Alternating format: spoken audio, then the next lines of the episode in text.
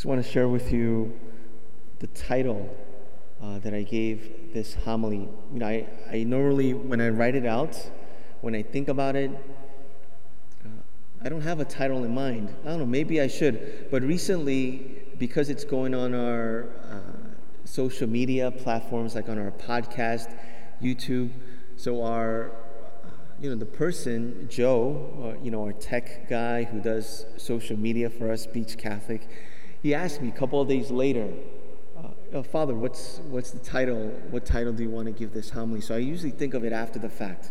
But this time I remembered, and I gave it a title. At the Eucharist or Nothing. And sometimes it helps to have a title in mind when you're reading something or listening to something. Okay. I found our gospel reading today, this Sunday, so fitting, so providential in light of the devastating circumstances in Haiti, Afghanistan, but even locally, right, with our concerns about Hurricane Henri. In the midst of all these troubling uncertainties, we hear Peter's question and confession. Master, to whom shall we go? We have come to believe and are convinced you are the Holy One of God. I think the fact that we're here, especially in these troubling, challenging times, it says something. Right? What Peter has put into words, in a sense, we're putting into action. We're living it out by being here, by keeping the faith, practicing the faith. That's a great grace. Thank God for that. Thank God for the Eucharist. We're living in a world that's constantly changing. But thank God that there's one constant in our lives. That's God. That He remains faithful. He remains present to us in the Eucharist.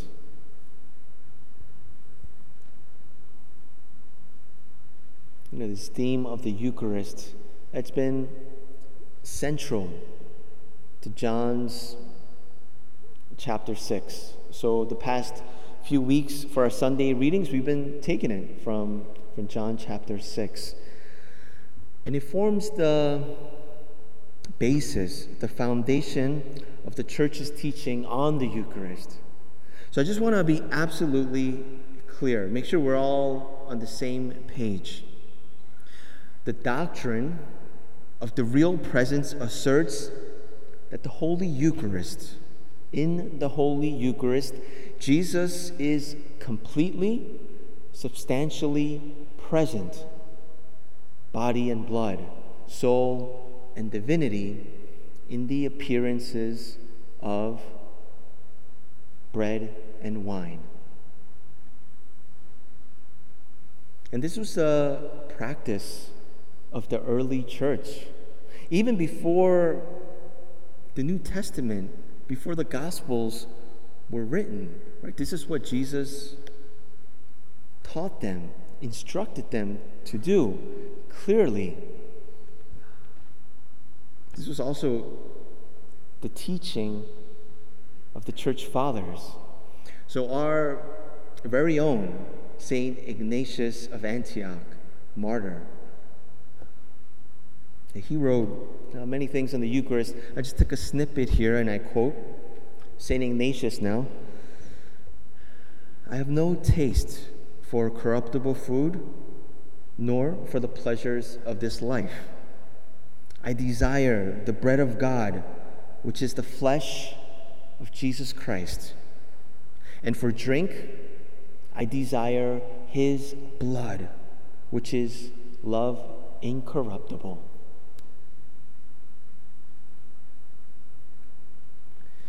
We missed out on the verses preceding today in chapter 6 of John's Gospel last Sunday because we celebrated the Feast of the Assumption. But in the preceding verses, Jesus tells his disciples to eat his flesh. Just want to talk about those words for a second. You know, those words that he uses are carefully, intentionally chosen. The word he uses for eat, it means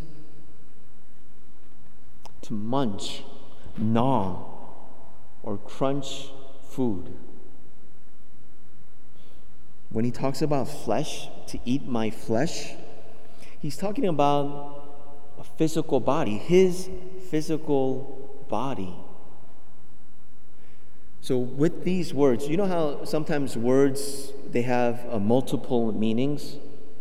But the words that he chose, as recorded by the evangelist John, there's no other meaning, no other room for interpretation. It's a literal eat my flesh. So now you can understand why for the disciples, for many of them, they found this saying hard. Right? We heard that today. They found it hard to understand and accept his teaching. By the way, that word hard, it means unacceptable or offensive. It totally shocked them, as we heard. But at this point, right, people find it hard, people are leaving. Our Lord, he could have opened it up to maybe a symbolic teaching, a symbolic meaning of the Eucharist. However, what does he do? He doesn't soften the quote-unquote hard teaching. He doesn't water it down. He doesn't bend the truth. The Lord, under no condition, diminishes the power and truth of his revelation, of his teaching on the Eucharist. And this teaching, it remains challenging today as it was 2,000 years ago. Jesus doesn't modify his teaching of the Eucharist as his body and blood according to the capacity of the disciples to understand it, but he challenges them to accept it. This is a condition of discipleship. If you want to follow me, like, you have to believe this. This is not an optional thing. And to be honest, especially in this context, it's pretty crazy to believe. It's almost unbelievable. It could easily be taken for granted. You know, the fact that we do believe. It's a grace, dear friends, to believe in the Eucharist. It's a pure gift from God who's crazy in love with us. I think it's also amazing. Jesus asks, do you also want to leave? Right? He doesn't force anyone to stay, to abide in him. That's love. That's the gift of free will. We get to decide. We get to choose whether we want to stay with him or not. Yeah, as we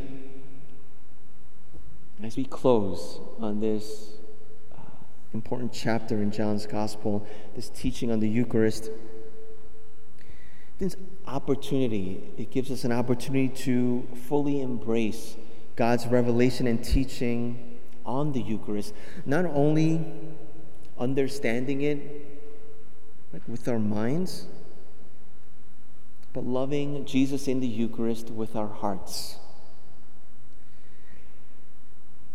So today, at this Eucharist, when we come up to receive Holy Communion, as we've done hundreds of times on a regular basis, the priest or the minister will say, we'll hold up the consecrated host and say the body of Christ.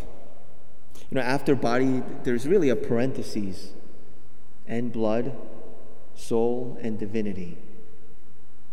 Right, the body of Christ. And as we receive it, what our response is, amen, which means I believe. I know sometimes, yeah, maybe not for you, but I know sometimes for me, if I do something often enough, I could, I don't know, somehow go into kind of like a autopilot mode. Just go through the actions. But today, let's be intentional with our response. When we respond, amen, let's be intentional and go all in and fully commit ourselves in making the Eucharist the source and summit of our lives.